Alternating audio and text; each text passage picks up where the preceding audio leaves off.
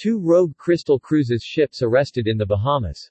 A U.S. judge had earlier ordered the seizure of the ships after a civil lawsuit filed by Peninsula Petroleum Far East against its operators, Crystal Cruises and Star Cruises, which are owned by Genting Hong Kong Limited.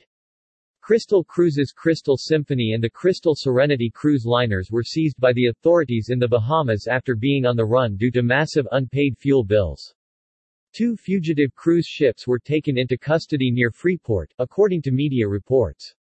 The ship has been placed under arrest by the local authorities over some unpaid bills, and as bad as it sounds it's actually quite a good thing to happen, the captain on the Crystal Symphony said while informing his sailors about the detention of the vessel.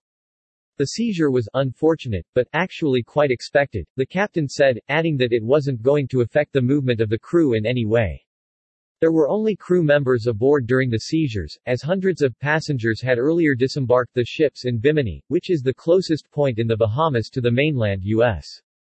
The troubled operator of the vessels, Crystal Cruises, said it couldn't comment on pending legal matters at this time when asked about the arrest by the insider.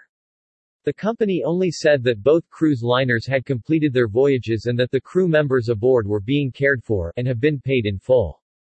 The Crystal Symphony was supposed to dock in Miami on January 22 after a 14-day cruise in the Caribbean. But the ship diverted from its course and headed for Bimini in order to avoid a U.S. arrest warrant. Earlier in February, the Crystal Serenity also made its way into the Bahamas after being denied entry to Aruba. A U.S. judge had earlier ordered the seizure of the ships after a civil lawsuit filed by Peninsula Petroleum Far East against its operators, Crystal Cruises and Star Cruises, which are owned by Genting Hong Kong Limited.